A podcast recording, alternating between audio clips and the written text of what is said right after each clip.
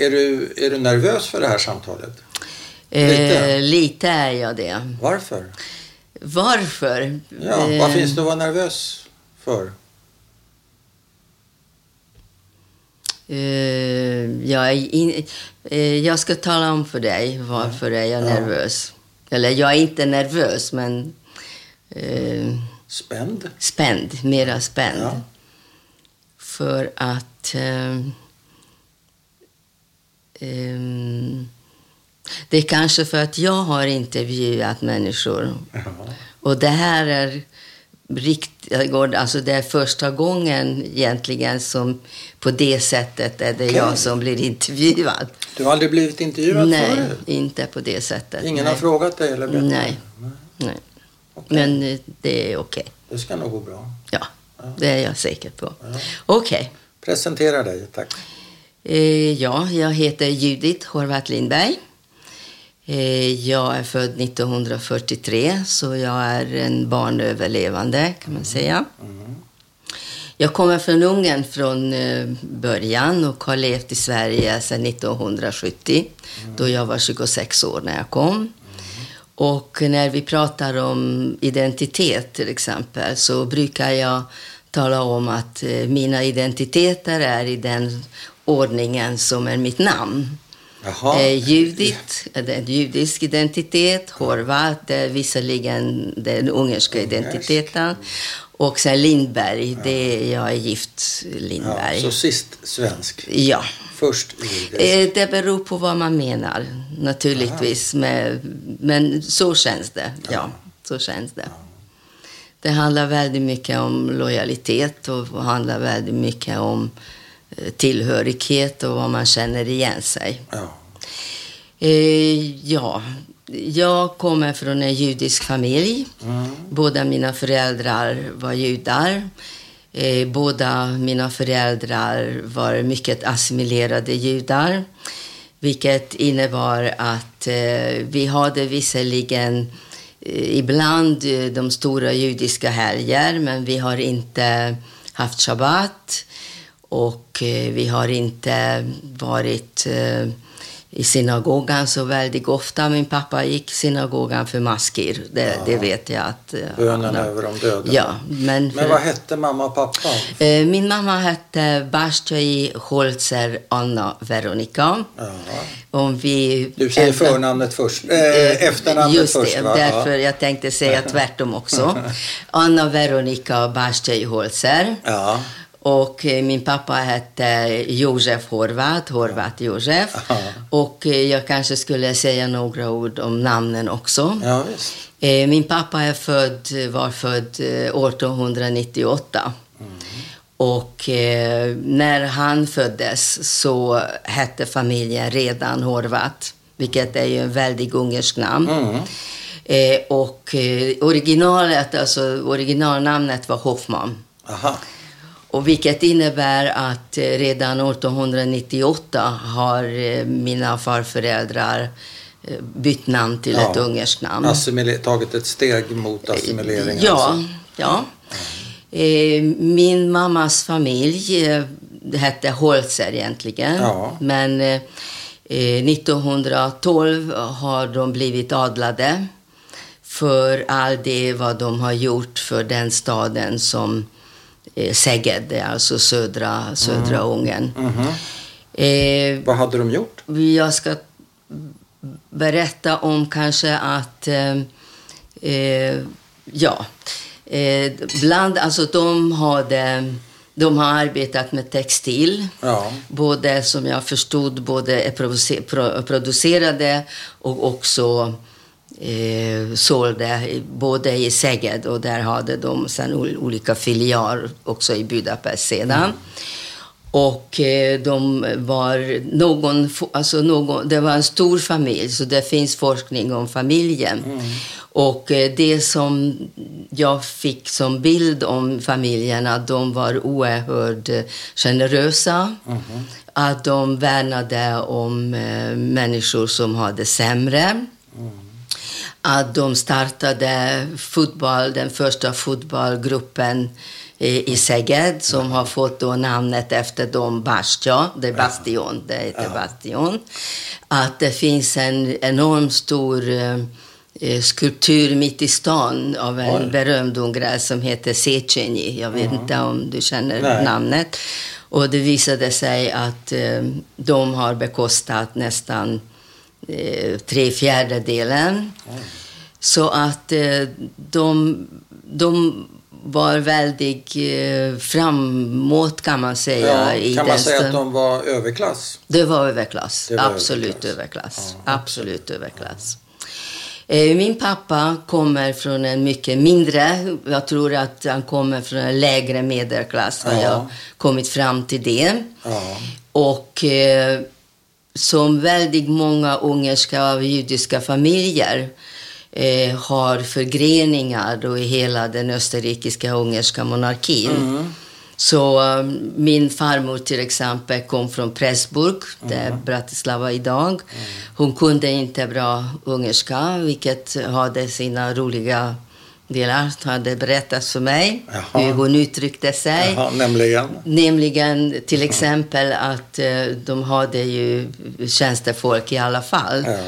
Och eh, kokerskan, min farmor sa till henne att gå och tvätta bröstet. Ja, okay. Och det egentligen, då sa han, men dam, jag har tvättat mig idag, sa kokerskan. Ja. ja, ja, men det gällde kycklingens ja. bröst. Det gällde, så det var väldigt mycket ja. tydligen sådana fel, ja. missförstånd. missförstånd.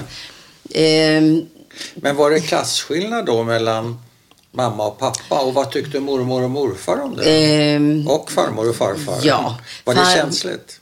Alltså farfar och farmor tyvärr eh, dog innan okay. mina föräldrar gifte ja. sig. Och eh, som jag kan bedöma nu i efterhand, det var också en förutsättning för att min pappa ska kunna gifta sig. För att eh, han bodde hemma, ja. lilla syster bodde hemma. Aha. Och jag tror nog att det är han som delvis, eller i stor del, försörjde familjen. Ja. Han var 40 år när han gifte sig. Ja, och mamma? Och min mamma var 24. Min mamma var 24. Min pappa var en väldigt vacker man, så att han var väldigt eftertraktad på marknaden, ja. så att säga. Ja, Levt en oerhört eh, stor uh, socialt liv, men var han, i sin var egen... han playboy? Nej, det tror jag inte. inte Nej, det, det, tror jag inte men att han var. Men han, jag tror att han hade någon stadig relation ja. också. Det berättades. Men eh, mormor och morfar hade ingenting att invända mot den här något fattigare eh, fästmannen då jämfört med deras dotter? Alltså, jag har inte hört något explicit. Nej. Men vad jag har hört, det är att min mormor talade om min, om min pappa, ja. att han är en tjänsteman. Ja. Och det var inte något som var något. Deklass han, ja, han hade, ja, precis. Han var en tjänsteman. Men, eh, Hon var inte så imponerad alltså? Jag tror inte de var imponerade. Men, Han skulle vara affärsman kanske? Ja, eller något i alla eller fall som... Eh, just det. Vad jobbade pappa med då, eh, som Min tjänsteman? pappa var, alltså dels var han med i första världskriget Aha. i Piave som två år. Aha.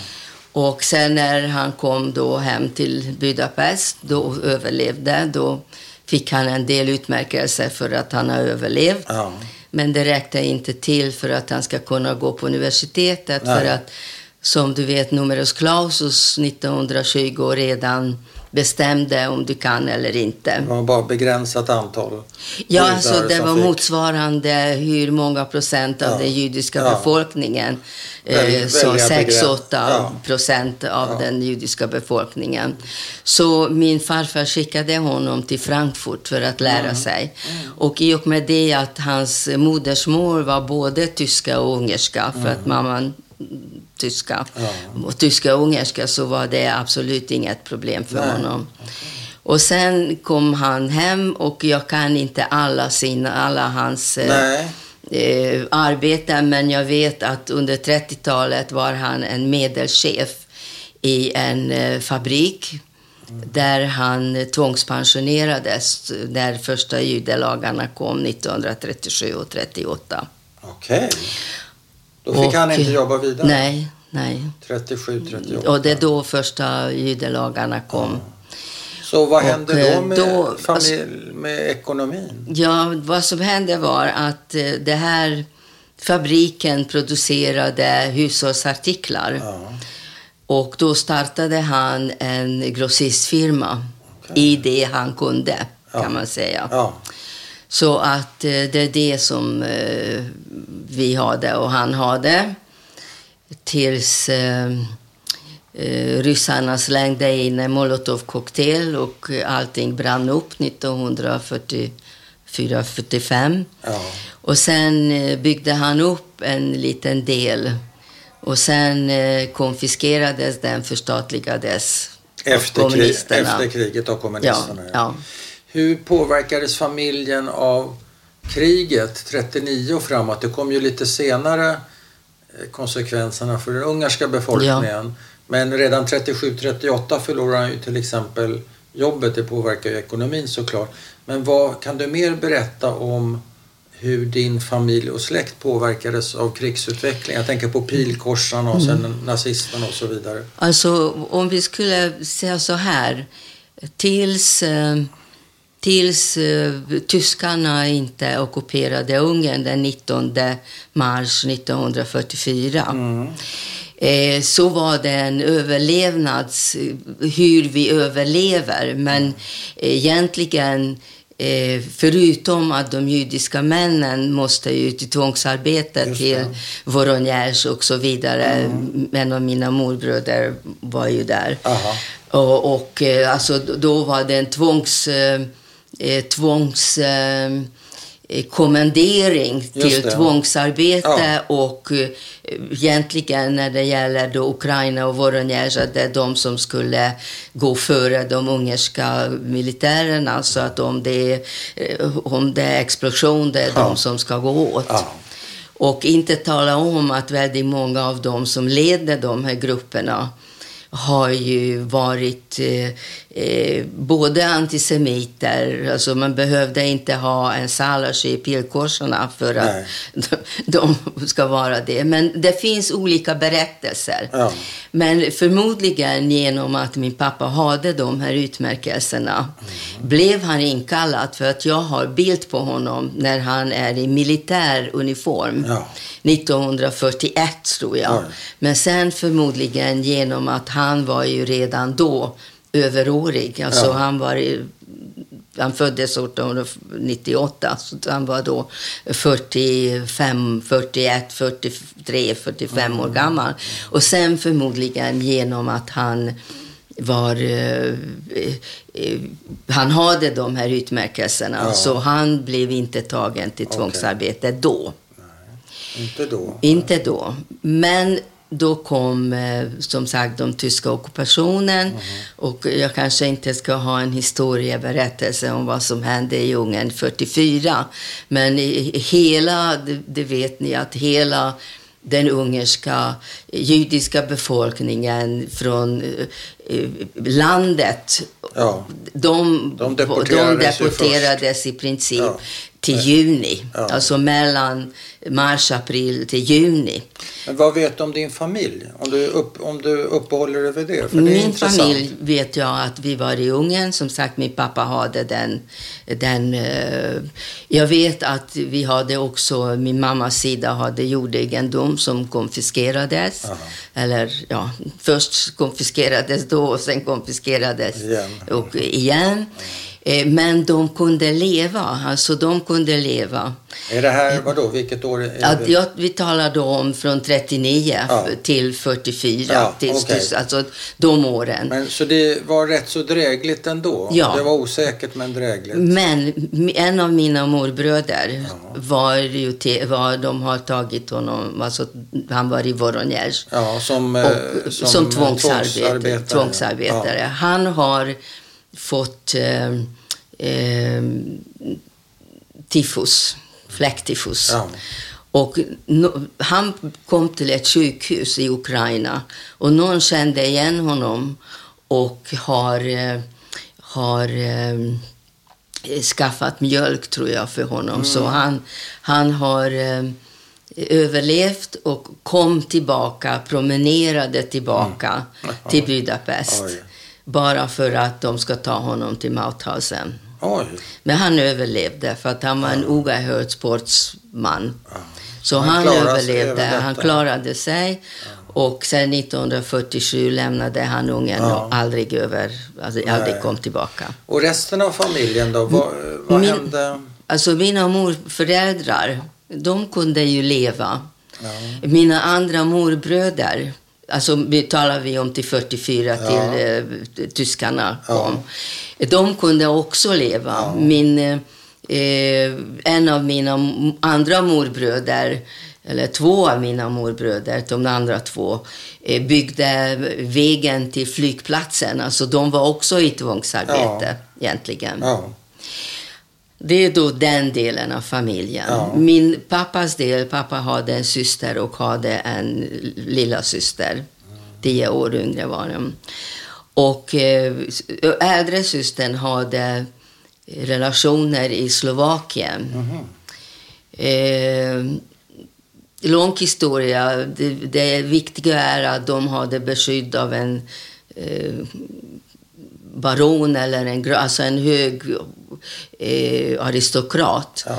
Och den lilla systern så småningom också kom till Slovakien och ja. de gömde sig okay. i någon, eh, något hotell. Eller, alltså de, de, de skyddades av den här aristokraten. Ja. Vet du var? Eh, I Slovakien var tyvärr vet jag inte. Nej. Så de klarar sig? De klarar sig, men min fasters eh, första man ja eh, som var advokat. Var mycket äldre än min, min faster. Eh, när tyskarna kom, ungefär tre, fyra dagar efter, nu minns inte jag om det var 25, 23 nej, nej. mars. Nej. De kom till hans lägenhet, alltså Gestapo. Ut, alltså det är inte ungrarna, det var Gestapo. Ja, och eh, de har tagit honom. Ja. Och jag, så länge min faster levde, jag fick veta att man inte visste vad som hände med Nej. honom. Han försvann? Han försvann. Och jag hade, man sa att det fanns en eh, ungersk eh, eh, kommunistisk författare ja. eh, som hade samma efternamn. Okay. Och storyn som jag har hört var att eh, de blandade ihop honom med ja. den här författaren. Ja, så de tog fel att de tog, person. Men jag har min tvivel och jag ska också tala om var, var min tvivel är. Det låter väldigt märkligt. När min faster dog så självklart att jag tog över eh, deras böcker, mm. alltså hennes böcker. Mm. Och bland böckerna hittade jag en bok som jag vet inte om ni känner till. Eh, Verkor, namnet Verkor, det är inte bekant. Nej. Han hette egentligen Bryll. Okay. Bryll, en ungersk jude. Och eh, boken är skriven på franska, så han var med i Maki motståndsrörelsen förmodligen. Och titeln på boken är Atenger Chenje. Um, eh, havets tystnad. Mm. Om ni kan på något sätt någon gång få fram den boken, mm. läs den. Mm. Den kom ut på ungerska under 60-talet. Men vad har ditt Men den här, med boken minute, att göra? Wait a minute. Men den boken jag hittade hos ja. min faster. Ja. Det var originalutgåvan ja. som var 1943. Och 1943 det är inte alla som köpte Nej. en sån bok. Det var inte ofarligt. Det är inte bara det. Alltså in, intresset ja. för en kommunistisk ja, författares ja, bok om den tyska ockupationen i Frankrike. Det är klart. Så han var medveten. Han... Jag vet inte. Nej. Jag har skrivit, um, jag har försökt ta reda på och skrivit inte så länge sedan till det ungerska Holocaust eh, Research. Ja. Och jag fick ett svar några veckor sedan att eh, han förmodligen dog i Mauthausen. Att de hade, så jag ska gå vidare. Och den, by the way, vänta lite. Varför vill jag? Jag vill ha en minnesplakett på huset. Okay. Så att det blir, Fanns det ja. några fler eh, i din familj? Om du vill dricka kaffe, ja. absolut. Ja, du tack. får dricka hur mycket ja. du vill. Det, det, kan slamra lite, det gör inget. Så. Om det finns i min familj? Eh, var det några fler som dödades i din eh, När, närmsta i, i, familj? I min närmaste familj, inte. inte. Min mammas kusin, en av kusinerna och min pappas 15 kusiner. 15, 15 kusiner, som mördades? Ja. Och vad vet du om, om dem? Inte mycket. Ja, du vet att eh, mina föräldrar var inte de som har talat om saker och ting varje dag. Alltså. De var inte de som har förnekat och inte Nej. talat om. Så det här dök upp lite då och då. Ja, ja. Men är, är, du född i Budapest? Ja. Och de här kusinerna, var det också Nej. Budapest? De Nej. var ute på landet? De var, de var i uh, Felvidek, alltså det är Slovakien nu ja. i första hand. Ja. Och också en del tror jag i Budapest. För att som sen pilkorsarna kom, ja. de fångade ju folk på gatan också. Så att var du där där de tog någon, Då, då, tog de folk också från, från gatan. Men du föds alltså en gång till 1943? 43, oktober 43. Och det är klart du har inga minnen, men du kanske... Jo.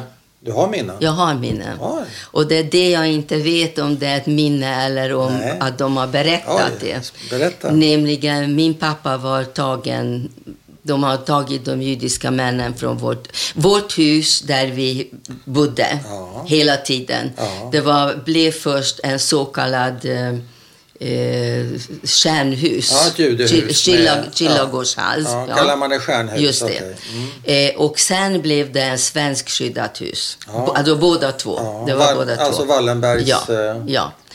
Och Sverige. då kom de Pilkorsarna, det måste ha varit på slutet av oktober, början av november Ja. och samlade ihop alla män i huset. 44. Och 44. Det är alltså slutet av oktober, början av november. Och då tog de min pappa också. Eh, men jag, jag kan berätta hur han räddades. Ja, men vet du någonting... Vad var... Vet du något om hur det kändes för dig? Ja, just det. Det var historien. Ja. Eh, alltså, min pappa var...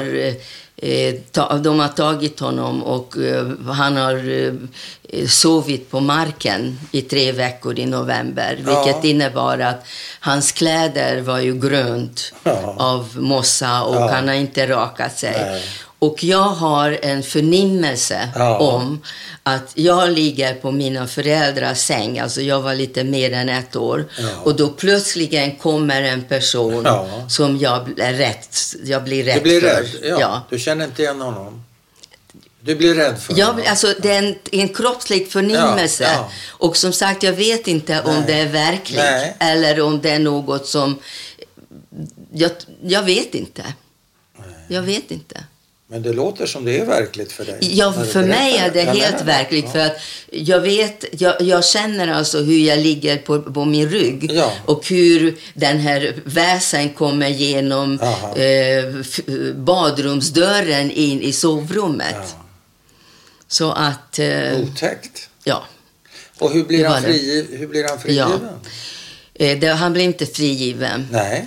Eh, min mamma fick veta, det går hela tiden, var är de, var är de, var är de?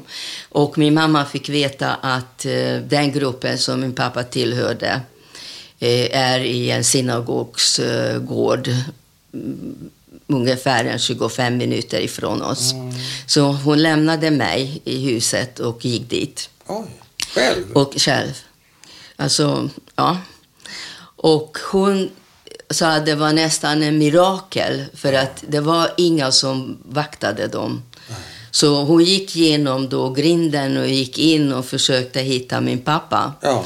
och hittade honom inte tills någon började skrika Annie, Annie och det var min pappa men min mamma kände inte igen honom med det, alltså närmast. Och då sa min mamma jag kan inte ta dig som du är nu för att alla vet att du är en rymling. Jag går hem och hämtar och kommer tillbaka. Men hon tog ut någon annan som såg lite mera vårdad ut. Och tills när min mamma kom hem var min pappa hemma. Och vad som hände det är att eh, eh, det var en springpojke i det här företaget som mm. min pappa hade som kom för att fråga var är min pappa. Ja. Och då i huset talade de om för honom var han är. Ja. Och den här killen var med cykel. Och han vågade ta ut min pappa. Mm. Det är en historia. Ja, den andra historien är att den här killens bror var pilkorsare. Och det är han som tog ut min pappa. Alltså att de båda tog ut min pappa. För att? Ja, de tyckte om min pappa. Ja, ja. Så pilkorsaren ska det är två fall historier. ha räddat din pappa? Ja, om, den, om, det, om det om den, den historien. Och vilken, vilken historia tror du på? Eh, jag tror på den första historien. Mm. Inte minst för att eh, det var en ung man ja. som ville adoptera mig. Ja. Hon ville adoptera mig för att rädda mig. Ja. Och eh, min mamma sa nej, vi överlever tillsammans. Så att jag kan tänka mig att han åkte dit, cyklade dit och tog ut min pappa själv. Men en sak förstod jag inte. Ja. De stöter på varandra där i synagogan. Han ropar på henne och han ser förfärlig ut. Så säger hon, du får stanna här, jag ska hem och hämta lite grejer. Men tog hon med sig någon annan ut från synagogan? Ja, ja. Och varför? För att hon, hon, sa till alla att ni kan gå, ingen vaktar er. Ah.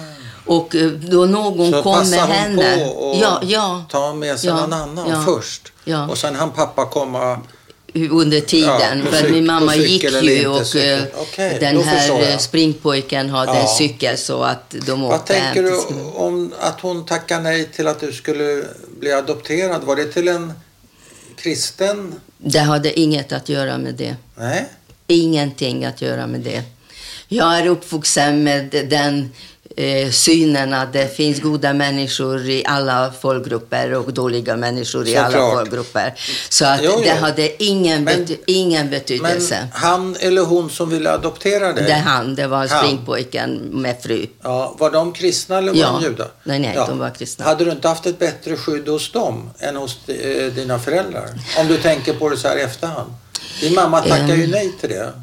Jag vet inte. Min mamma var... Det kanske också något jag skulle nämna, för att det är en del av mig. Aha. Att eh, i min familj finns en hel del mycket starka kvinnor i, eh, i, min, i, min mammas, eh, i min mammas familj. Aha. Och... Eh, eh, hur min mamma räddade mig, det, eller oss, ja. det är också en del av den här historien. Okay.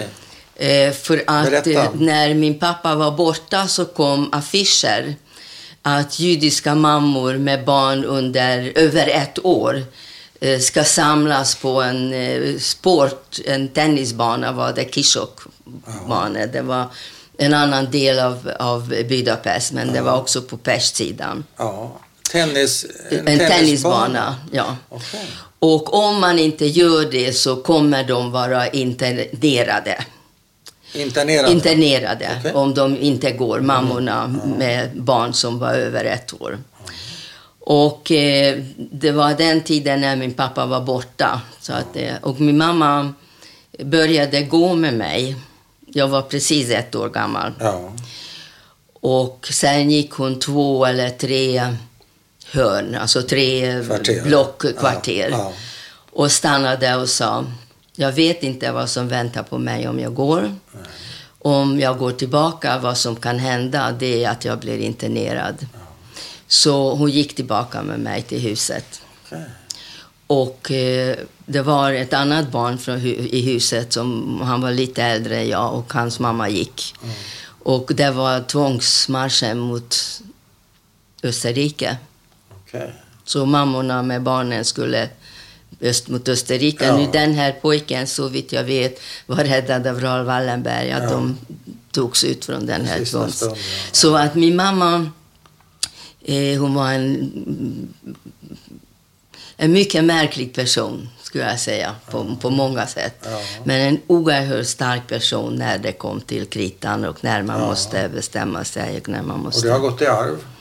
Eh, det har gått i arv redan, jag skulle säga, på, i min, på min mammas sida har jag en, eh, en alltså på morfars sida, i, de som var så rika, mm.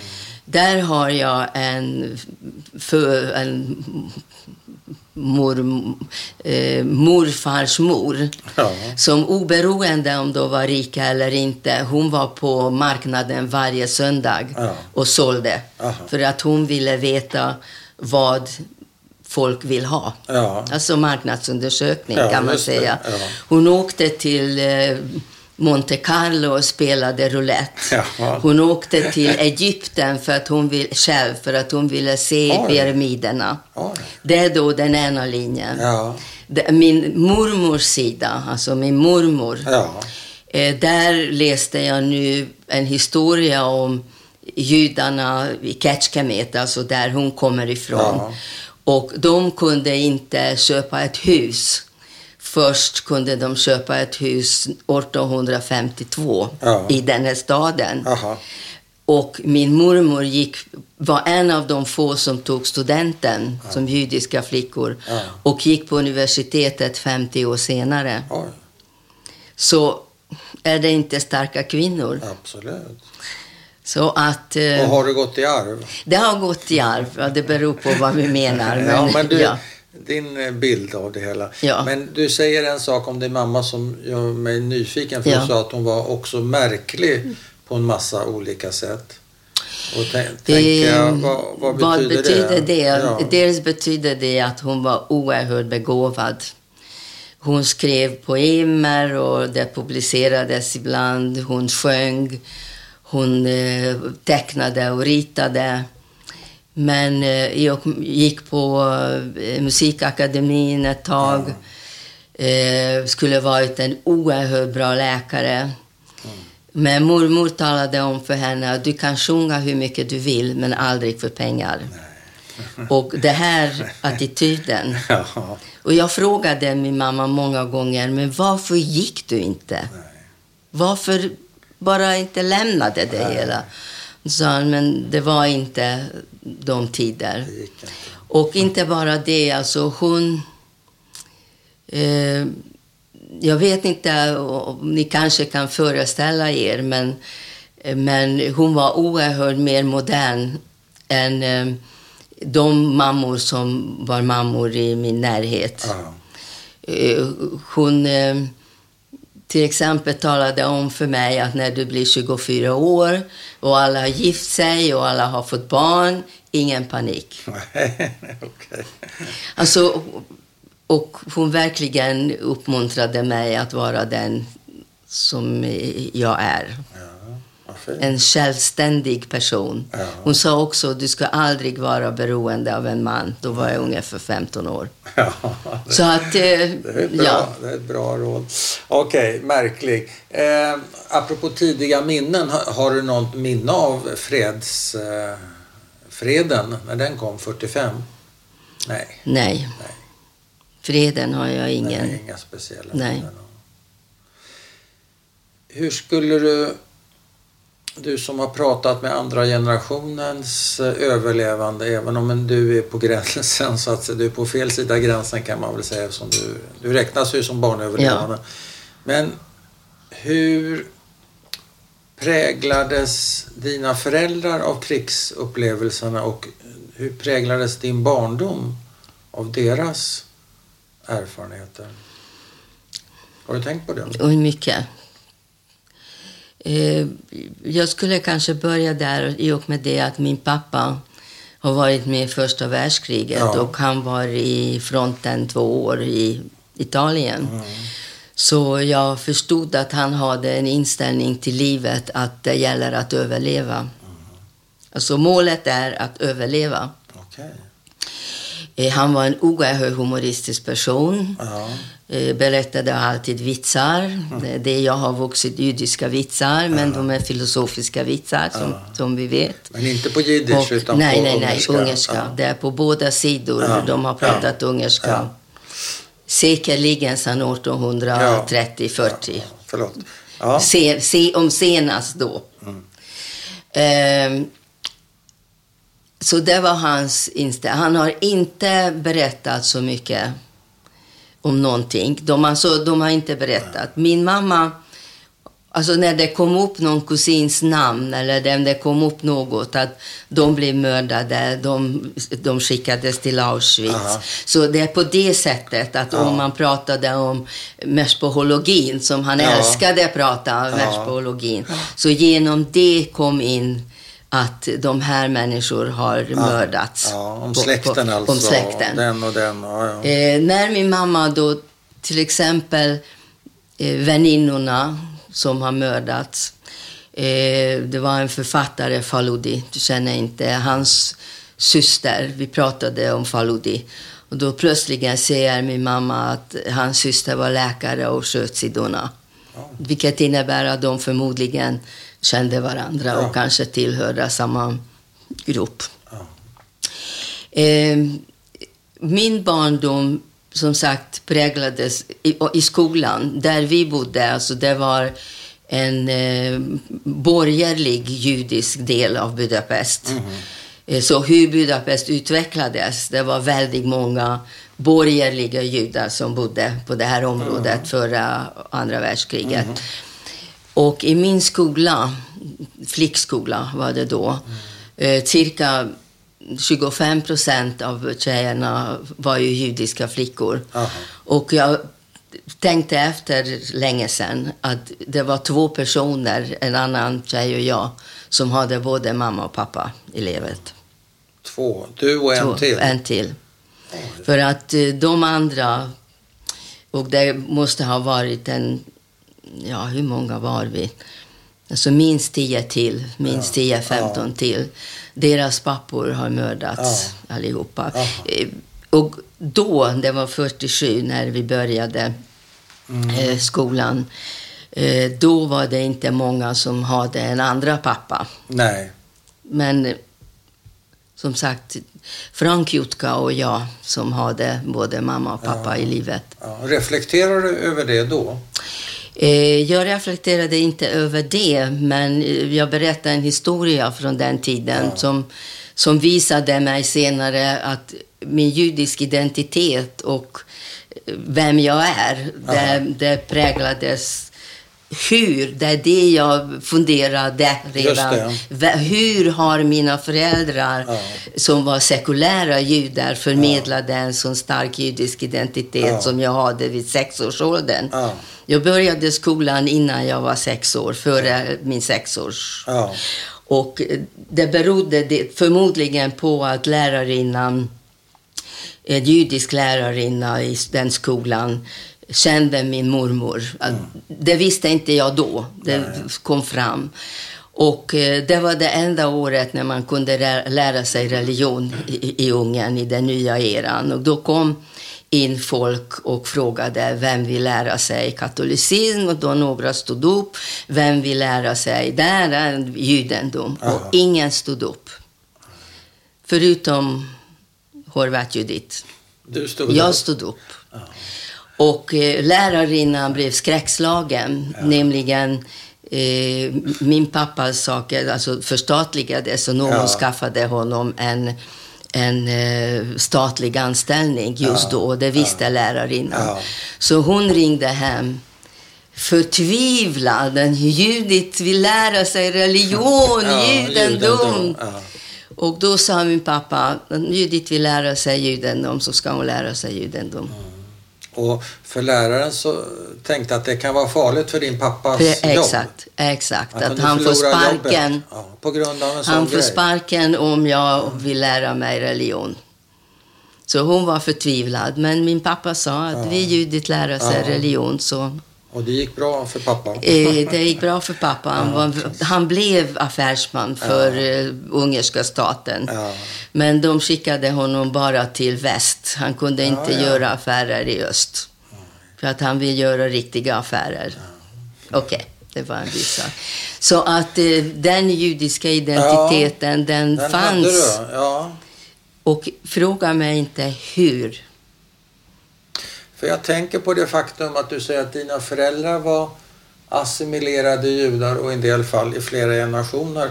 Om jag hade ställt en sån fråga till dina föräldrar så hade de väl förmodligen sagt i första hand ungrare, i andra hand judar. Exakt. Eller i första hand ungrare, i andra hand ingenting. Jag vet inte. Och, men, eh, men du vän, har vänt mm. på det här alltså. Vad tror du dina föräldrar skulle säga om det? De vet, de visste. Min mamma visste. Vi ja. hade stora diskussioner Nämligen? om det. Jag ska berätta.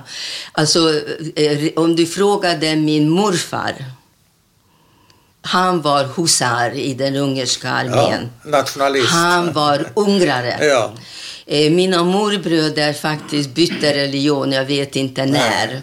De gick i eh, den bästa skolan, vilken var en evangel alltså ja. piaristskola. Jag vet inte om ni känner till ja. den. Nej, det är, det är alltså den bästa skolan ja. gick de i piaristerna ja. i, i, i, gymnasiet. Eh, min morbror i Coventry, när han dog, så hade han den ungerska flaggan på sin eh, Kistan. kista. Oj. Ja, jag var arg, måste jag säga. Jag var arg. Så att de var absolut ungrare först. Ja, ja. Ungrare först. Ja.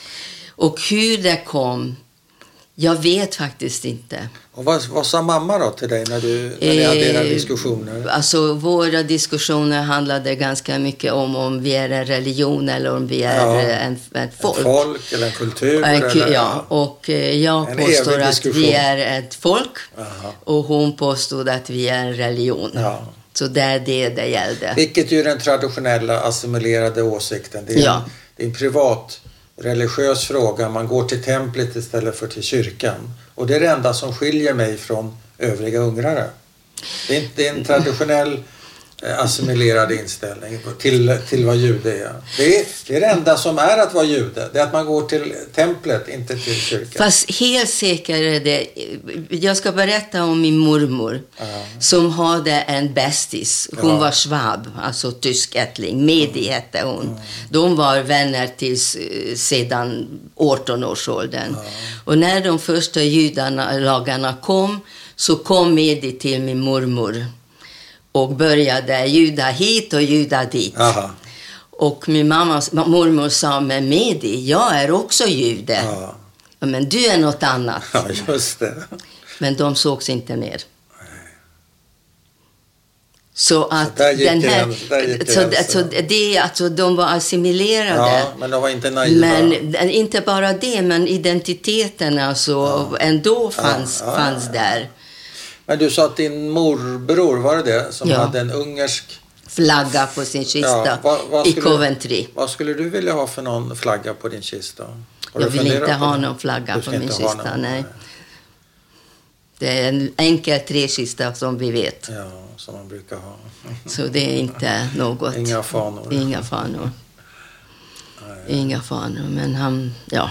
ja. Det är olika. Men jag tänker på när du har även om det är kanske några år sedan eller många år sedan, jag vet inte. När du hade intervjuer med andra generationens överlevande, ja. kunde du identifiera det med dem? Kunde du se likheter med, med din uppväxt och deras uppväxt? Eller var det helt annorlunda? Eh, både ja och nej. Jag börjar med nej. Okej. Okay. Eh, jag har förstått, som du också antydde, att det var en överklass. Mm. Eh, om du kommer till mig i Budapest eller om du kommer till min kusin i Berlin, eh, då ser du på möblemanget och målningarna, familjemålningarna från slutet av 1700-talet till exempel mm. hos min, att det var en oerhört stolt överklassfamilj. Mm. Det är min mamma, alltså min mammas sida. Ja. Min mammas sida. Mm. Och eh, de flesta människor jag har träffat, eh, om de inte kom från Polen, så det fanns några som kom från Ungern och Budapest också. Mm. De hade helt andra socioekonomisk bakgrund än jag hade. Fast vi var väldigt fattiga, så vi hade inte pengar. Det, handlade, det yttrade sig inte i att, att eh, vi hade pengar, för att mina morföräldrar överlevde genom att de kunde sälja allt som de hade ja. kvar. Ja. Så det, det handlar inte om pengar. Det handlar om din det låter hemskt, fast det är inte det. Din roll i världen. Och eh, i och med det... I, det handlar väl i, om klass? Också, men jag ska då... Vänta. Eh, I och med det att inom judendomen du har en uppgift mm. att göra världen rundare. Mm. Hela. Eller hur? Helare.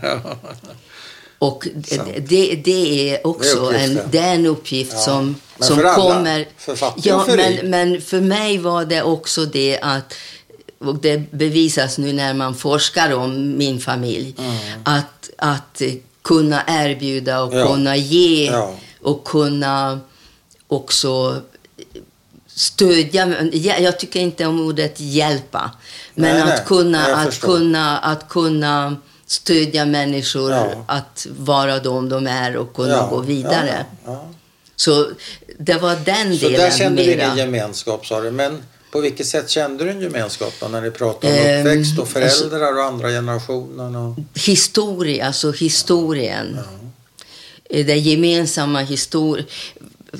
Alltså, det, Ungerns historia, om vi skulle säga, eller Europas historia som är delvis då min historia. Ja.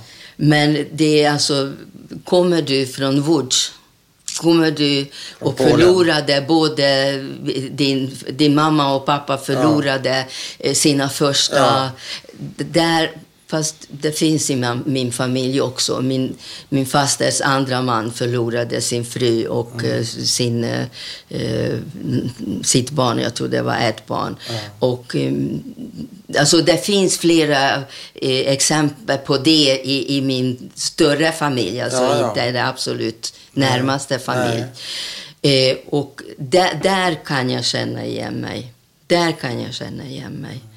Och det kanske inte känner igen mig, men vrede. Vreden? Ja, vreden. Jag vet inte om... Eh, är du arg? Eh, jag har varit mycket mer arg. Jag hade fantasier när jag var barn. Ja. Att eh, jag skaffar en pistol, jag åker till Västtyskland, tar vi reda på var de bor och skjuter dem. Oh. Så, så, Nazister alltså? Ja. ja. Och mind you, Västtyskland. Ja. Alltså, jag levde ju trots allt i ett socialistiskt land. Jaha, att, okay. Öst, att Östtyskland var ja. minst lika, ja, ja. Minst lika fascistisk och nazistisk. Men det, det, det, var, det var liksom inte... Men diskuterar du den här fantasin med någon? Någon kompis eller med Nej, föräldrar? Jag Nej, tror men du inte hade det. en sån... Ja. Oj, wow. Ja, länge. Länge. Vem eller vad skulle du hämnas? Jag skulle hämnas på allt det vad de har gjort mot oss. Ja, och judi världen. Det judiska folket. Ja, och världen. Och världen. Och världen. Ja. Du, och världen. Göra, du skulle göra världen hel igen. Ja, exakt. på ditt, på, ditt, på mitt sätt. På sätt. Men det här fantasin... Men hur länge hade du kvar den fantasin då? Tills jag blev vuxen ungefär, 18-19. Ja, ja efter. När jag, jag var kanske en 8-9 år när jag hade den fantasin. Och var skulle du få pistolen ifrån? Det vet jag nej, inte. Du gick inte in på det detaljer. Det vet jag inte. Och du men, skaffade ingen pistol men, eh, nej, men vet men, du hur det gick till när du kunde släppa den? Vad, vad var det som fick dig att släppa den där? Ja, det finns andra metoder. Ja, okay. När man vet att det finns andra metoder som ja kanske har samma, målsätt, har samma målsättning. Ja. Att eh, många av dem har fått straff, inte alla, men nej, många nej. har fått ja. eh, straff. Att det finns eh, organisationer som jobbar mot och för. Ja, ja. Så det var nog det. Man kan jobba det på annat sätt. Ja. Men du har, kan man säga att du har kvar en del av den där ilskan i dig? Eh, jag som, tror en driv, det. som en drivkraft? Jag tror det. Men jag vill inte mörda någon. Nej, vad bra. Inte just nu. Nej, vad skönt. det är inte, kaffet är inte förgiftat. Nej. nej Men du, eh, vad använder du den där drivkraften till, tror du? Eh, vad har jag använt eller vad jag använder till den? Ja, använder. Um,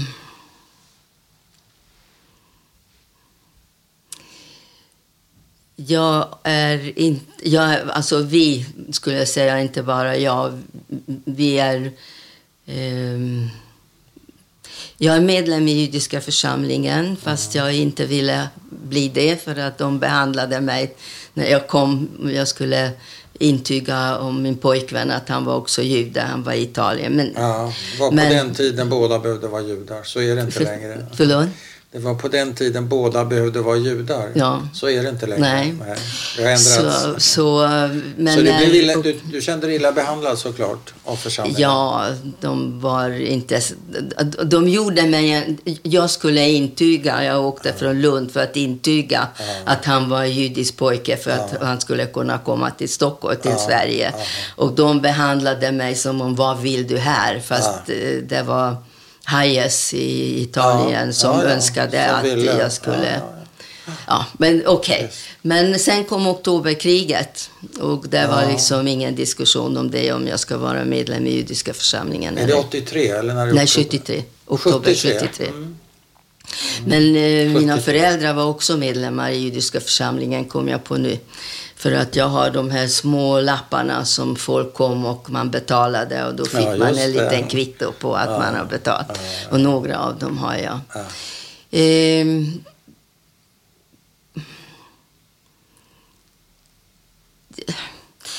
hur ska jag... Det låter helt eh, vansinnigt vad, jag, vad, vad, vad, som poppar upp, som till exempel. Okay. Eh,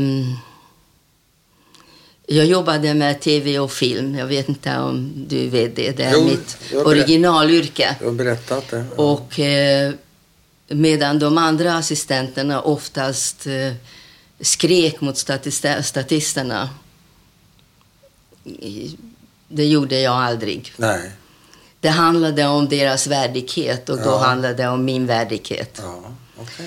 Och eh, det är en ledtråd kan jag säga då i andra situationer också. Ja. Handlar det om utsatthet?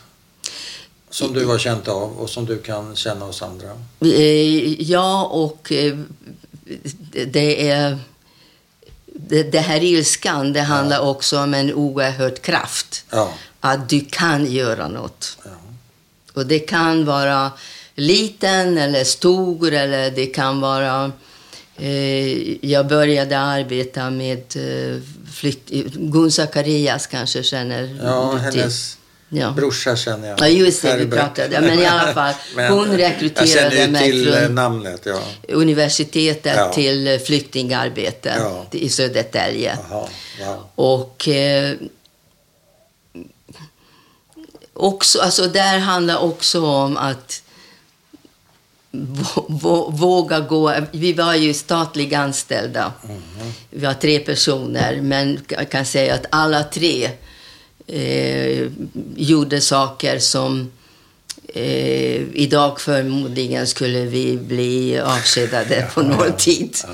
För att vi besökte gömda flyktingar. Vi, alltså, vi har jobbat vid sidan om och så vidare och så vidare. Ja, så att det, det är kanske det det handlar, ja. det handlar om att jag är oerhört känslig eh, om någon är utsatt och, och mm. att bevara den individens, den personens värdighet.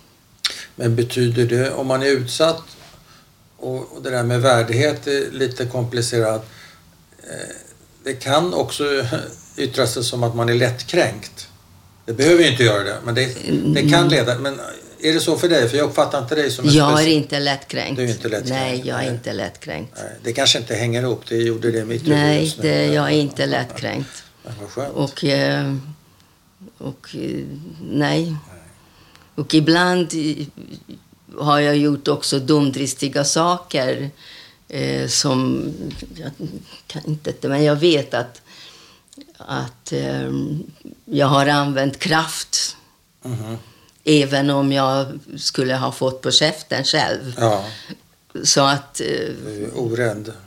Jag är ganska orädd. Ja, måste man ju Jag är ganska orädd. Vill du lägga till någonting? Jag är nöjd. Du är nöjd? Ja. Är du nöjd? Eh, jag är nöjd. Jag pratade om mina kvinnliga förebilder. Mm. Eh, judendomen som, mm. Även om jag inte är religiös, betyder väldigt mycket. Mm. Jag är nöjd. Då tackar vi så mycket. Tack själv.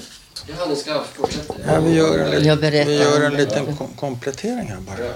Så, varsågod. Jo, jag tänkte att det skulle vara viktigt att berätta vad Raoul Wallenberg betydde mm. i mitt liv och för mig och mm. förmodligen också min identitet. Mm.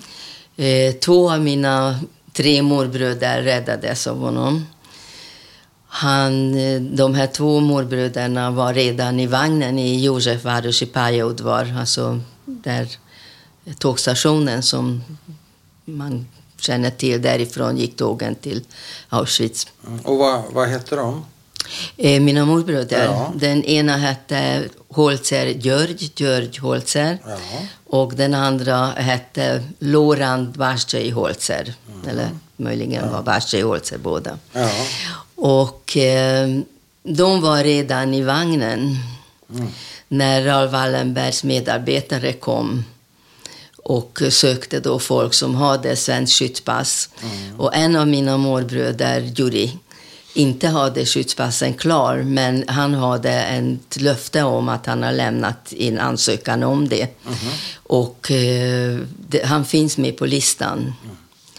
Så att eh, den medarbetaren sa att eh, kom jag tar dig då ner från vagnen. Mm. Och då sa min morbror, jag kommer inte utan min bror. Mm.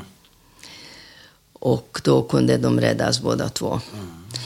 Mm. Det område där jag bor när jag vux, vuxit upp och mm. där jag bor nu också när jag är i Budapest. Mm. Där nästa gata heter Raoul Wallenberggatan. Mm. mm, mm.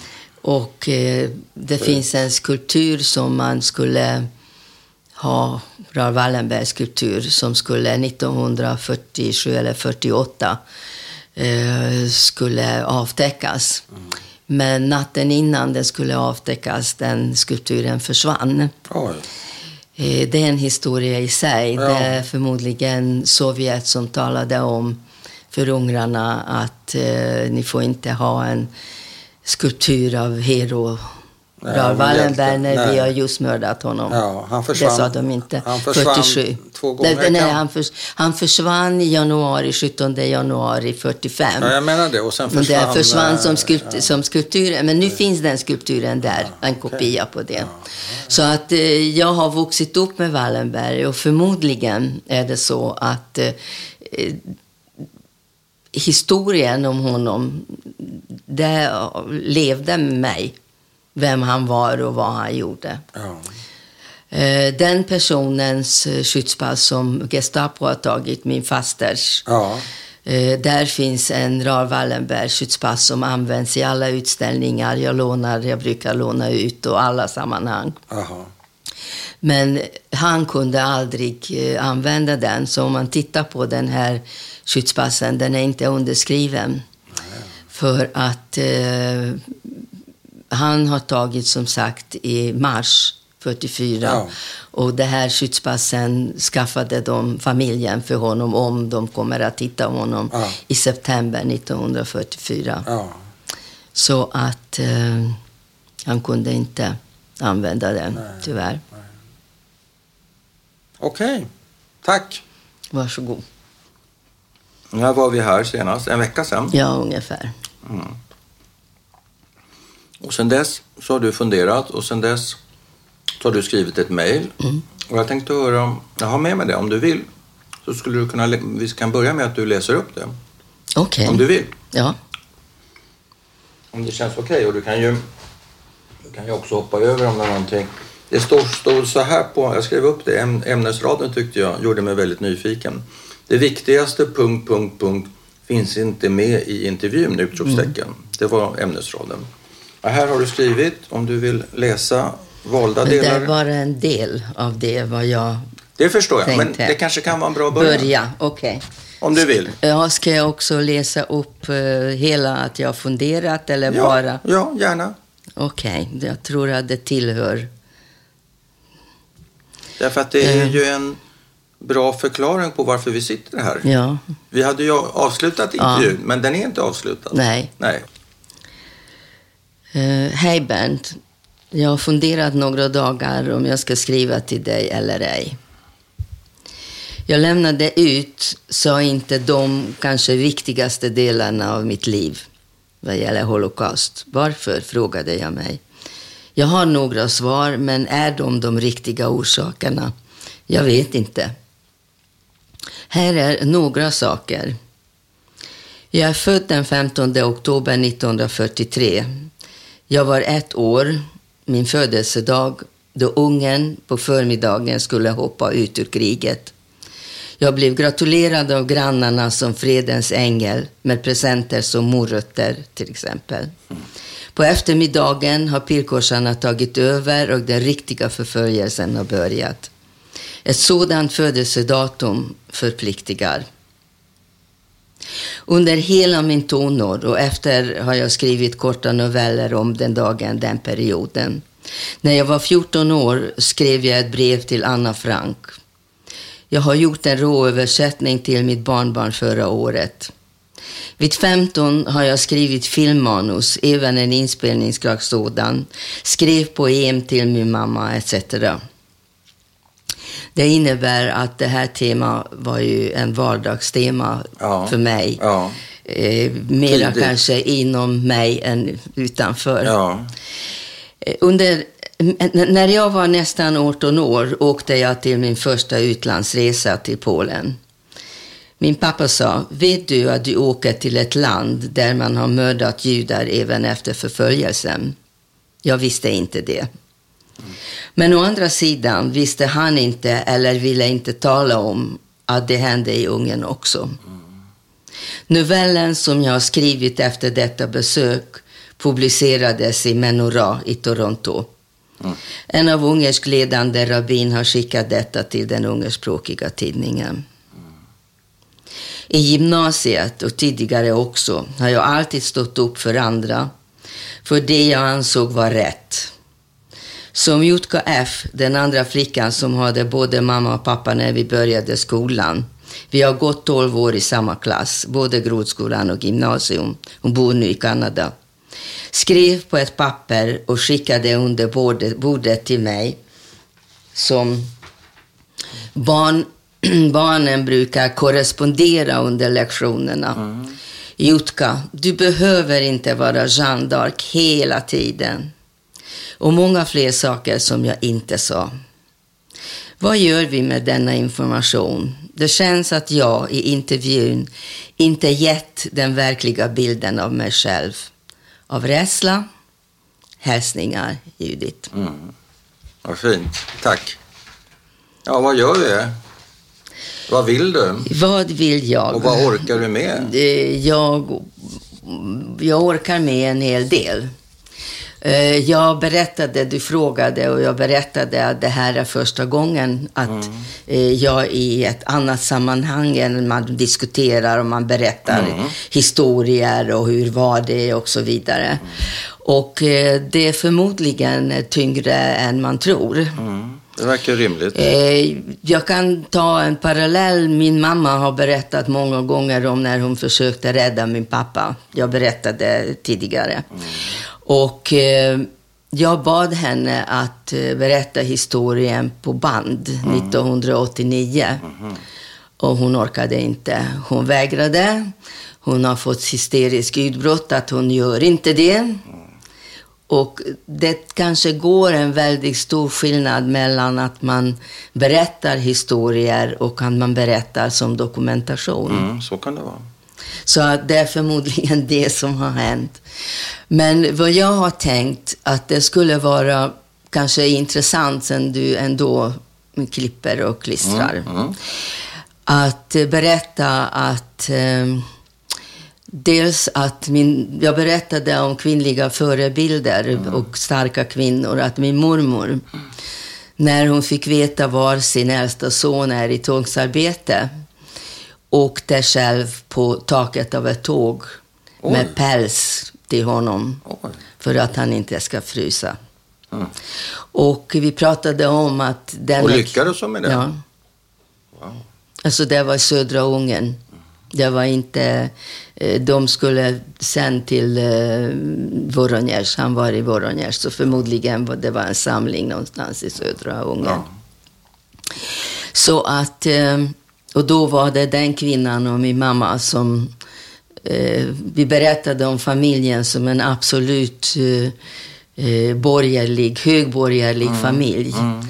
Men eh, när det kom till viktiga saker så var det andra saker som styrde. Mm. Jag vill också berätta om min mamma. Mm. Mina morföräldrar måste flytta till en så kallad stjärnhus, alltså judehus. Mm, ja. mm. Och eh, min mamma var den, alltså hennes bröder var ju tvångsarbete. Mm. Förmodligen min pappa var också borta redan då att eh, min mamma var den som släpade med två främmande män genom halva Budapest, två sängar till dem, till det här judiska huset. Hon berättade också om i efterhand då att hon fattar inte att hon inte var rädd. Nej. Och vad var det för främmande män? Ja, hon betalade två personer ja. att helt enkelt ta de här två sängarna ja. på en eh, vagn och de drog den här vagnen tydligen eh, som två män. Alltså ja. det, gick, det var inte någon, någon bil eller det var Nej, inte någon häst. Eh, två drog den här vagnen och min mamma gick bredvid. Okay. Och hon berättade att nu i efterhand hon bara fattar inte att hon inte ens var rädd Nej. att göra det. Nej. Sen vad jag tänkte också på, det är två saker mm. minst. Det mm. ena är att eh, när vi adopterade vår bår Peter, mm. vår son, mm. då var det självklart att hans namn, andra namn kommer att vara Raul. Mm. Så han heter Peter Raul mm. Efter Wallenberg såklart. Ja. Och att han var ju en... Ja, det, det eh, gatan, nästa gata heter Raoul Wallenberg gata där jag är uppvuxen mm -hmm. i Budapest. Mm. Så att eh, han var en påminnelse dagligen kan man säga. Fast eh, på skylten som var på gatan stod att han mördades av nazisterna. Mm. Och det stod det här eh, i alla fall till 1956. Mm. Sen vet vi att så var inte, så var, så inte. var inte fallet. Nej. Vad mera? Vad jag tänkte också att det kanske är viktigt att framhålla att eh, förföljelsen av eh, oss slutade inte 1945. Nej. För att när kommunisterna tog över då eh, tagits allt ifrån oss det som har varit kvar. Eh, som var för många omöjliga att... Eh, ja, det var tur om du kunde börja på mm. nytt. Om du i den positionen som mina morföräldrar var, i den eh, samhälleliga positionen, inte transporterades till landet mm. och har tagits Eh, de har tagit i beslag allt eh, i din lägenhet och allt som du hade. Mm. Och eh, det vet inte jag om någon vet om det, men det har faktiskt funnits två antisemitiska eh, situationer och perioder, skulle jag säga, under den kommunistiska tiden. Mm. Den ena var att när Stalin började med sin eh, eh, läkarprocess, eller vill börja, han börja, läkarprocesserna i början av 50-talet. Mm. Då började man också förbereda läkarprocesser i, Budap i Ungern. Mm. Och det har varit alltså processer mot judar och eh, eh fängslande och eh, också eh, tortyr av judar som eh, som en, alltså en judeprocess. Ja, just läkare eller? Nej, bred, nej. nej, det var bredare. Det var bredare. Det, var bredare. det visste jag inte. Och det här är 50 Det är 52 tror jag. 51, 52. Om du vill så kan jag ta reda på det ja, ja. lite närmare. Och eh, som ett barn, hur vet man om de här sakerna? Mm. Och eh, en sak som jag nu försökte minnas, hur vet jag om det här? Mm. Förutom det jag läste sen. Ja, just det. Eh, det var mycket hysch över en eh, över en... Eh, det var inte vän, ska jag säga. Du vet att det är väldigt mycket kafékultur mm. i Ungern och i vårt hus fanns ett litet kafeteria. Och där samlades då från orten, inte bara judar, men Nej. många andra också. Och där gick då rykten om att den och den har tagits. Oj. Han kom tillbaka visserligen. Den andra perioden var i början av... Men satt du med där i den miljön? På jo, jo, jo. Så du hörde allt? Jag hörde allt. Så det är kanske därifrån du menar att du har tror, snappat upp det? Ja, med all sannolikhet. Och hur eh, gammal är du då, vid den här tidpunkten? Nio år. Du är nio år. Men eh, vi vill inte prata om den perioden. Jag har mer eller mindre tillbringat min eh, tid i den här kafeterian med min mamma. Mm. medan min pappa var utomlands och gjorde affärer för ungerska staten. Mm. Men jag vill också säga att eh, du säkerligen vet att väldigt många, de flesta judar skulle jag säga, har blivit medlemmar i kommunistpartiet under mm. den tiden. Mm. Mina föräldrar har aldrig blivit det. Nej, okay. För att min pappa sa att jag tycker om att titta mig själv i spegeln när jag rakar mig på morgonen. Och det skulle han inte kunna göra om han var med nej, i partiet? Nej, nej, nej. Det andra, var, det inte, var inte det ett hinder i hans karriär, att han inte var partimedlem? Eh, jo, det var, det var hinder. För att de har sagt till honom att om du, han var väldigt bra eh, affärsman ja. mot väst, alltså ja. inte mot öst. Ja. De skickade honom aldrig till öst. De sa, ah, kommer du med i partiet då kommer vi skicka dig och din familj ut mm. till eh, Latinamerika på ja. två, tre år. Och, ja. och vi hade alltid ekonomiska problem. Alltså, efter tre veckor var pengarna slut och då gällde det vad kan man sälja ungefär. Så att eh, det skulle ha löst sig. Men min pappa sa nej, nej. till sig själv och till andra. Ja. Och den andra eh, antisemitiska eh, situation var som sagt i början av 60-talet. När så vitt jag minns i princip. Det är också något som, du vet man hör, då ja. var jag över 20 år, ja. men i alla fall. Alla de som var i utrikeshandel, mm. i positioner som, eh, inte bara VD, men lite större positioner, ja. de degraderades ner en trappa. För att de var judar? Ja. Men 1960? 65, 63. Ja. Nu du, minns inte jag. är du kvar i Ungern då? Ja, ja, jag kom 1970. Ah, 1970. Jag kom själv 1970. Ja. Det är en annan historia. Det är en annan historia, okay. Det är en annan historia. Men den har också... Okej, så, så, du, du vill eh, bredda din berättelse lite kan man ja. säga eh, och, och låta den fortsätta lite längre fram. Ja, för att för förföljelsen, ja, förföljelsen är inte slut. Nej. Förföljelsen som individ, förföljelsen som samhällsklass, som familj ja. och inte minst som sagt två gånger i alla fall under den perioden som jude. Men blev du förföljd någon gång under de här åren? Jag tänker efter kriget fram till 1970. Du personligen? Eh, eller kände av? Eller? Ja. Och hur? hur?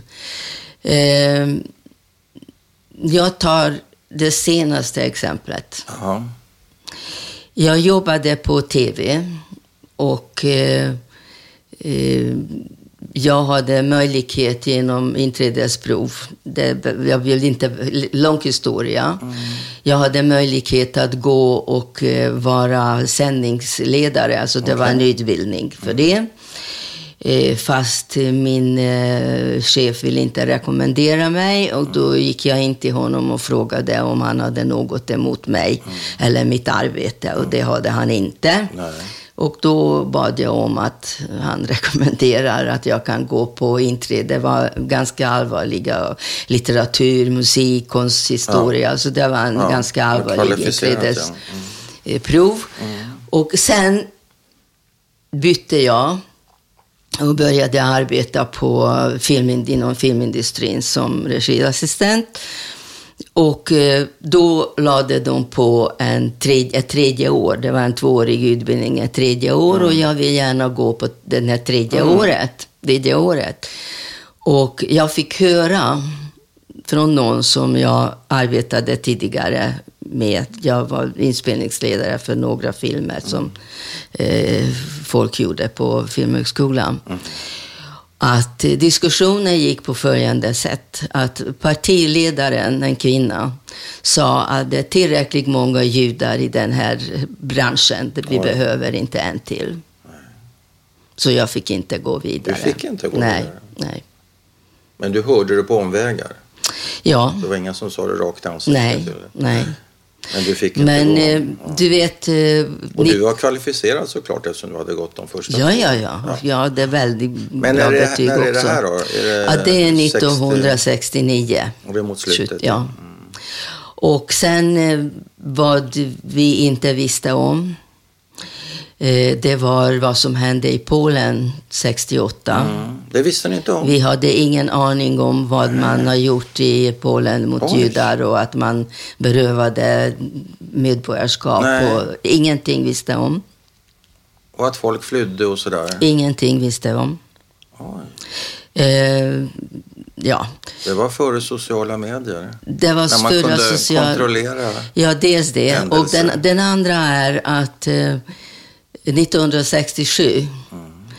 Eh, sexdagarskriget. Okej, okay.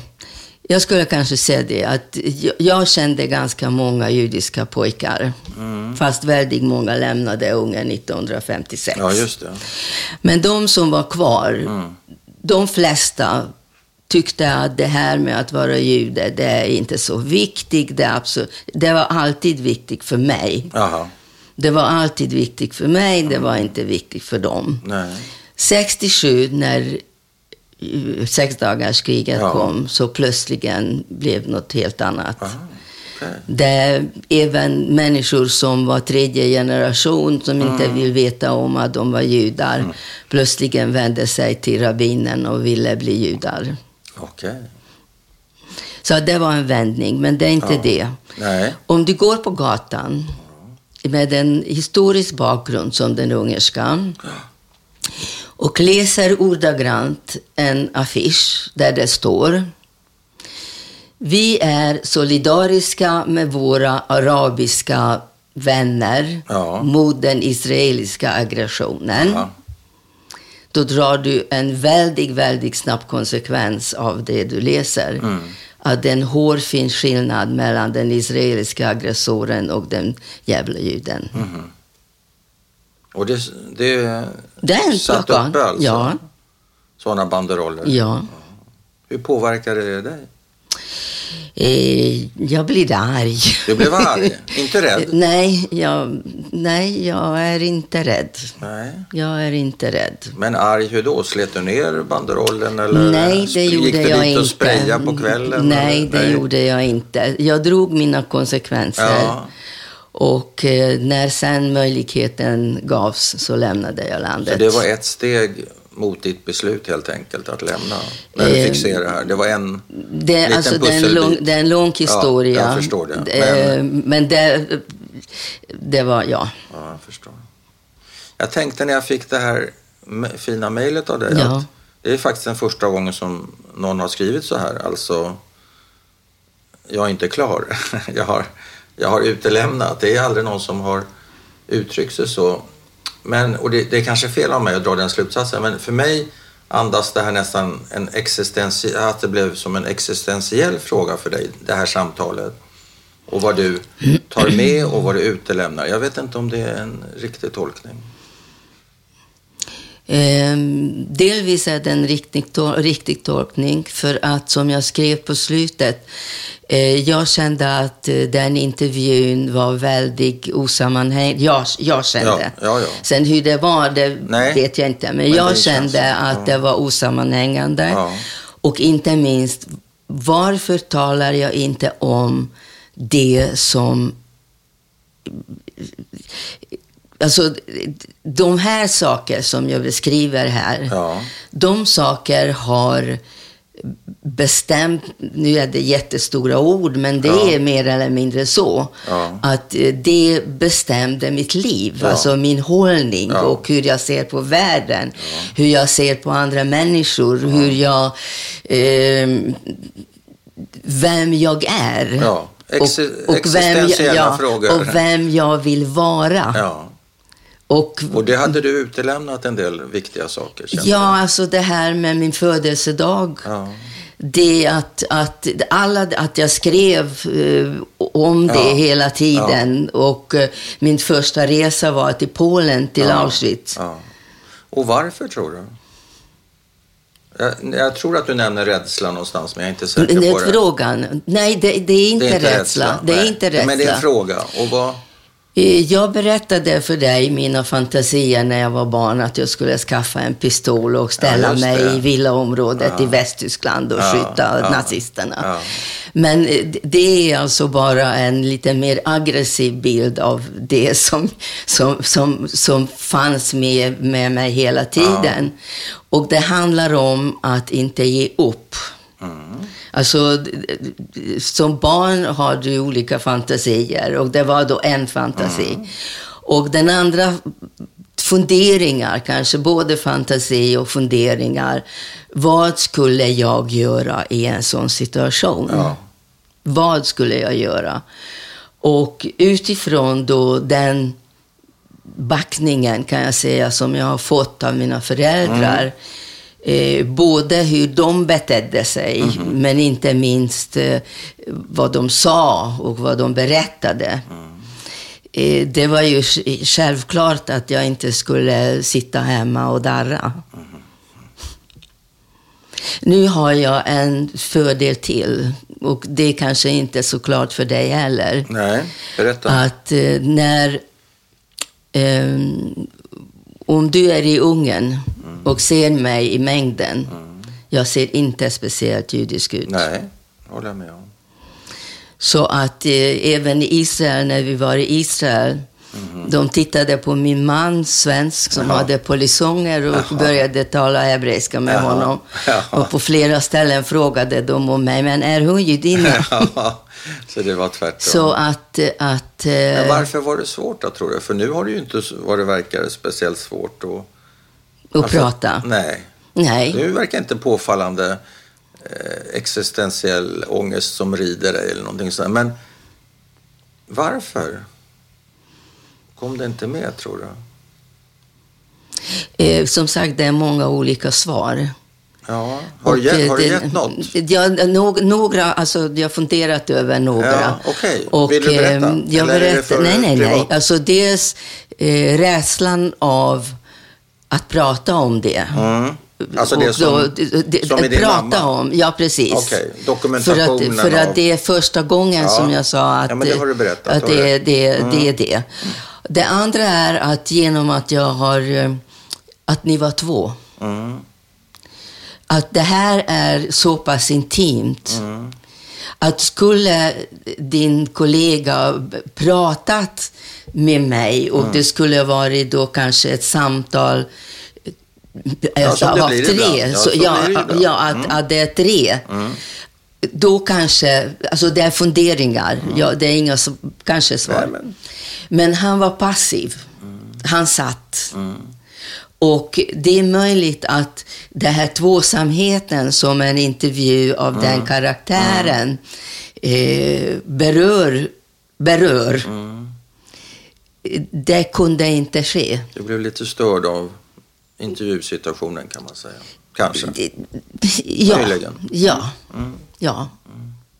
För att de här sakerna är inte något som jag vill hålla i, jag skäms inte för dem. Nej, det jag, verkar, det verkar inte så, tvärtom. Jag är, inte, jag är mer stolt över vissa delar. Ja. Än, än, än, Men det kanske också bara helt enkelt var din ovana att berätta din historia. Ja. Då är det lätt att glömma bort en del. Det kan ja. vara så banalt också. Kanske det inte alls var första. existentiellt, det kanske bara var ovana. Det var det första som mm. Nej, men det är intressant. Jag, jag funderar på det här. Sa du att du skrev ett brev till Anne Frank? Ja. Och du är 13-14 år? Jag är 14 ja, du är 14. år. Hur kom du på den idén? Hon var ju inte från Ungern ens en gång. Nej, Hon var ju en holländsk nej, flicka. Nej, det finns med i brevet. Ja. Har du det här? Eh, eh, jag tog med mig lite saker. Mm. Visa. Det är inte allt. Nej, du får gärna Ja, du får okay. gärna packa upp vad du har. Jag tänkte om du frågar om det så... Ja, det kan du vara lugn för. ja, man vet det. Är klart. Jo, men det är ju superintressant tycker jag. Allting som är dokumenterat från den tiden är ju jätteintressant. Ja. Det är ju liksom, det är ju färskvara.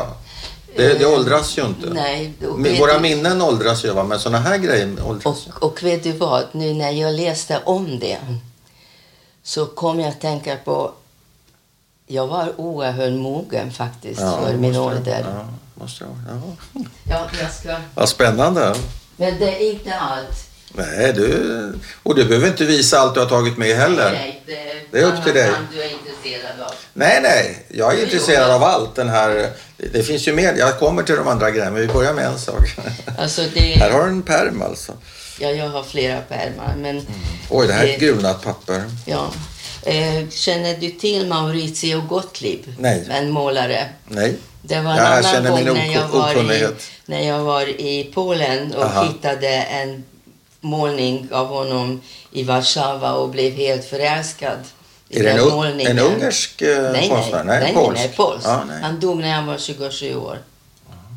Och jag blev tog helt förälskad. Nej, nej, lung, ja. lungorna. Ja, ja, ja. Mm, vad sa du? Maur, Mauritius? Maurizio Gottlieb. Maurizio. Och det fanns en judisk tidning. Ja. Det finns också. Och eh, jag gick upp och frågade om de var intresserade av att jag skriver dem. Och de var helt skräckslagna, men de trodde att jag var en provokatör. Oj. Men i alla fall, jag skrev två, två artiklar ja. om det och är det honom de, först. Är det en judisk konstnär alltså? Ja. Med andra ord? ja. De trodde du Den, var en provokatör? Ja. De, var, de, de hela Ut. tiden talade om att de är de enda antifascistiska ja, tidningen i Ungern. Ja. Men ja. ja. här är då den, där, då och nu. Det är då den som publicerades i Menorah. Ja, ja. Och sen i flera liten artikel om den dagen och här har du Men du är en skrivande artikeln. människa alltså? Ja, ja. Jag är det. Det måste och du vara. en slutsats. Du vet, mina vänner och mina vänner och många andra eh, säger till mig, men Judit, varför skriver du inte? Varför skriver du inte ja. ner det? Ja. Och eh, först hade jag lite problem. Mm -hmm. Vilket språk ska ja, jag skriva?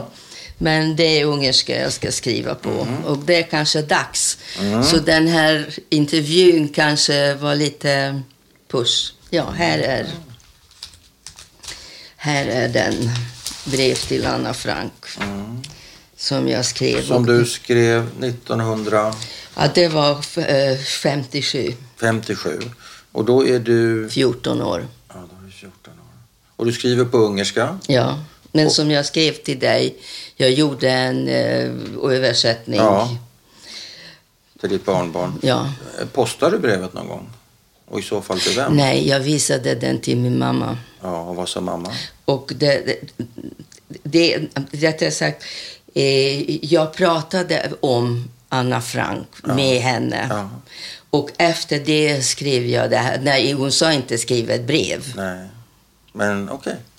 Vill du läsa upp den? Är det på svenska? Nej, det är på... Jag, hittar, jag ska leta efter den. Men, ja, men läs det på ska, ungerska, det är fint. Nej, nej men det... Så kan du översätta sen. Eh, Levil Anna Frankos. Mm. Brev till Anna Frank. Ja. Draga kicsi Annem. Eh, kära lilla Anne. Mm. Engedd meg, hogy 14 év távlatából levelet írjak neked, úgy, mint ha itt lennél közöttünk, és naplót nyilvánosságra hozásához te is hozzájárultál volna. Är en väldigt lång mening. Mm. Eh, tillåt mig att utifrån 14 års eh, avstånd, jag ska skriva ett brev till dig, mm. som om du skulle leva bland oss. Mm. Och du skulle ha gett medgivande till att din eh, dagbok ska, skulle publiceras.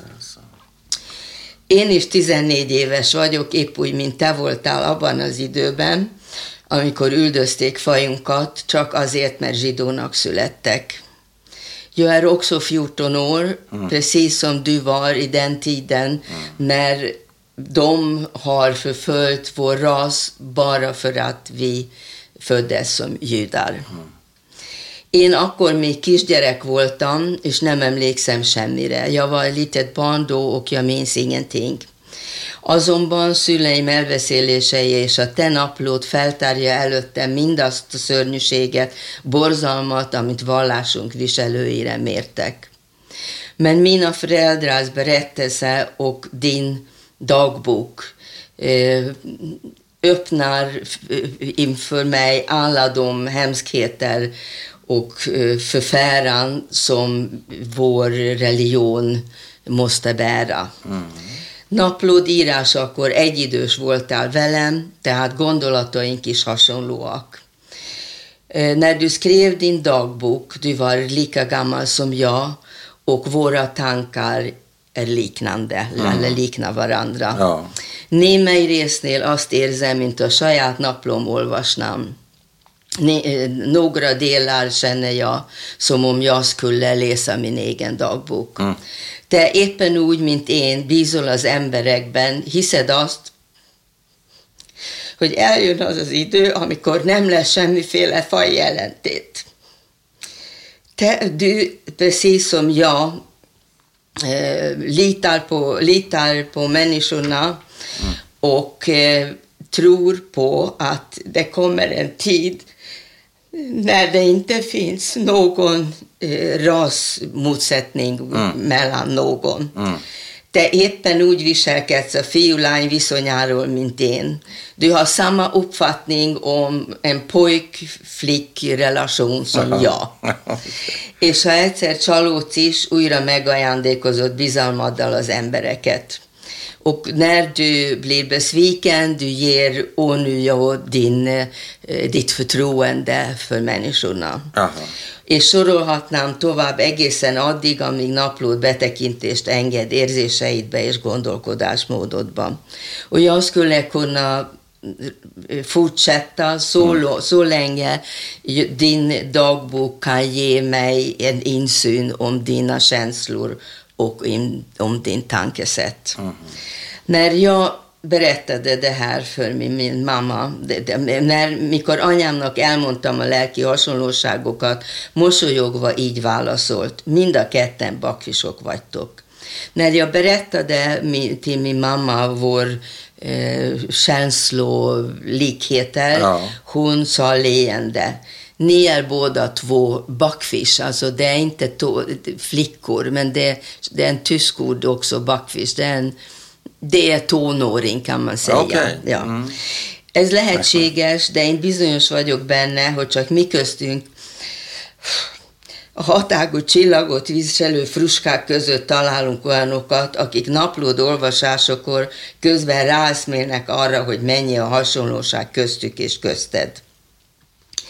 Det är möjligt, men jag är helt säker på att det är bara bland oss som, som bär de sexuddiga kärnan ja.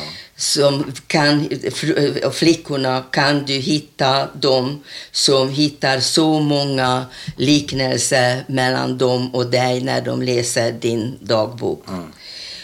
Én büszke vagyok rá, hogy ezek közé tartozom. Jag är stolt över att jag tillhör den gruppen. Ne. Soha nem fogok vele találkozni, de ha ez mégis megtörténne, az egy éve számodra ismeretlen lányból megértő és jó barátnő lenne. Jag kommer aldrig att träffa dig, men om det ändå skulle hända, ja. då eh, en okänd flicka som du inte känt ett år sedan kunna kunna bli en eh, förstående, bra väninna mm. för dig. Mm. En csöndes déli dél, téli délután összehoznak két különböző nemzetiségét, de azonos gondolkozású lányt. En lugn, tyst vinter eftermiddag skulle eh, föra ihop två eh, flickor tillhörande olika nationer mm. men liknande, med liknande tankesätt. Mm.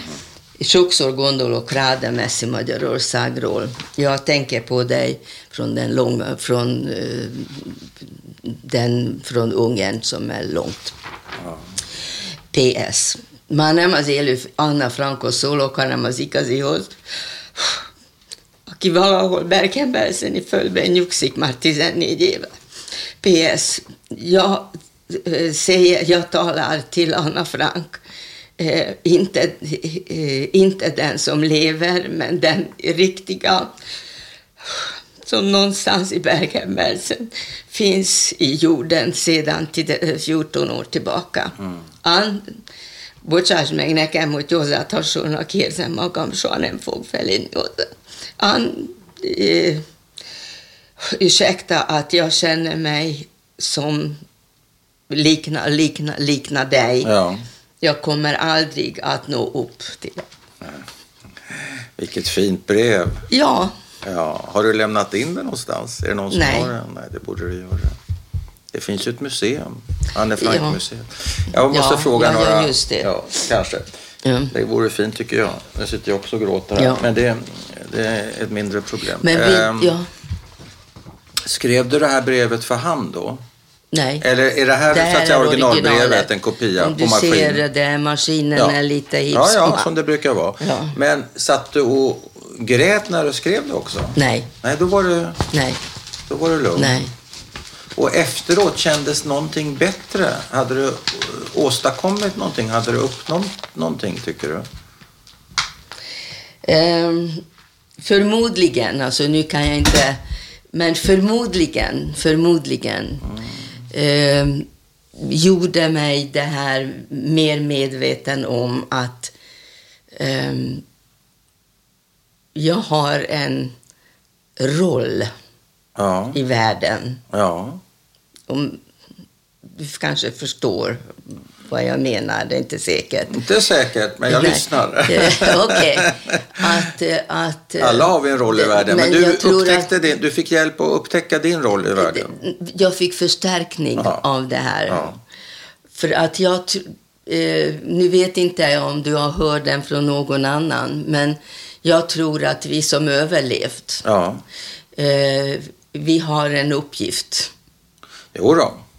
Eh, alltså, en uppgift är att berätta till exempel. Rätt så ja, och, självklar ja, kanske. Det, Men det är inte det, det, det är inte det jag, nej, nej, det är inte det jag menar. Nej. Eh, jag menar att, som jag sa, att lägga till någonting, att världen blir bättre. annorlunda och ja, bättre. Ja. På något sätt. Och det blev du stärkt av? Ja. Ja. Fint. Eh, som sagt, som jag skriver, och det det, jag har inte läst det här på jättelänge. Nej, nej. Men eh, vad som kommer fram det är att jag var oerhört medveten om det här med rasism. Ja. Att jag hade en förhoppning att det försvinner. Ja. Att jag hade, och det fick jag hjälp av med min mamma, från min mamma faktiskt, Aha. om den här relationen, jämlika relationen mellan man och kvinna ja, och mellan... pojke och flicka. Ja. Och du frågade förra gången om vad min mamma var särskild eller annorlunda. Mm. Och bland annat i det att medan andra flickor i min närhet, i min miljö, skulle jag säga, mm. de ska vara absolut flickor och, ja. och eh, på ett visst sätt och ja. så vidare. Min mamma har alltid talat om att som sagt att du ska vara självständig och ja. inte vara utlämnad till en man. Nej. Och alltså det här var hur vi ser på olika roller. Det är, ja. det som, som, det är de två saker som, som jag var jätteförvånad när jag läste om det här nu. Ja. hur kommer det sig mm. att eh, vid 14 års åldern det var, det, var klar, det var klara linjer? Och det förvånar dig själv alltså, nu, idag? Ja. För du har inte läst det på så länge? Ja, jättelänge. Och jag, vet du vad? Jag tror att jag läste det här annorlunda nu efter den här intervjun förra gången. Jaha, vad tror du? Tror jag nog. Ja, Okej. Okay. Till, det, till det bättre hoppas jag. Djupare, ja, kanske. Djupare. djupare. Ja, vad det nu innebär. Ja. Men, men alltså jag märkte, för att tidigare jag läste, ja, jag läste, ja, ja, ja, ja. ja. Men nu alltså till exempel att jag skriver om nation, om, om, om religion, om resor, det är lite blandat ja. på. Men, men, men det, det är bland annat, hur hade jag de begreppen, eller hur? Det... Men du kan anknyta, inte på, alltså att, att du identifierar med Anne Frank, ja. det, är själv, det framgår ja. självklart. Inte så konstigt. Men du verkar också kunna identifiera dig kanske starkare med dig själv, med tonåringen Judit. Mm. Jag hade aldrig problem med det. Nej, okej. Okay. För du verkar gripas starkare av den här texten nu? Ja, nej, Eller du skrev, läser det på ett annat jag sätt? Jag läser på ett annat sätt. Nu än... Ja. ja. Och det är väl kanske att få ändå djupare kontakt med ja. tonåringen? Jag vet inte. Ja. Eh, ett sidospår. Jag satt ändå och kunde inte låta bli att fundera på följande, nämligen har du i, senare i livet fått en sån själsfrände på riktigt i levande livet? En väninna eller en vän eh, som du kände i Anne Frank? Som, som du kände, när du läste hennes dagbok så kände du att vi är väldigt lika. Vi tänker likadant om en massa saker. Du identifierar dig med henne, med hennes öde. Men har du sen i vuxet liv nej. hittat din Anne Frank nej. om du förstår vad jag menar? Nej, nej. Och som jag nämnde tidigare idag, jag kände ju väldigt många judiska pojkar. Ja. Men eh, det blev aldrig något, ja, det var lite Eller väninnor, men... det behöver inte vara... Väninnor hade jag aldrig. Nej, okay. Jag hade alltid killar som ja, vänner. Men du hade Anne Frank. Har du läst om hennes dagbok? Nej, men Nej. jag har den här. Jag har ja. ungefär en tio böcker som mm. bestämde över mitt liv, kan man säga. Ja. Men som hade ja, ja. oerhörd input när jag var ung och barn. Mm. Och de är här, de okay. böckerna. Tack snälla för att du läste det här. Är det någonting mer du vill läsa eller? Känner du dig nöjd? Nej, det är jag nöjd. Det, jag är nöjd. Det finns mycket mer, men det blir för mycket. Ja, jag kan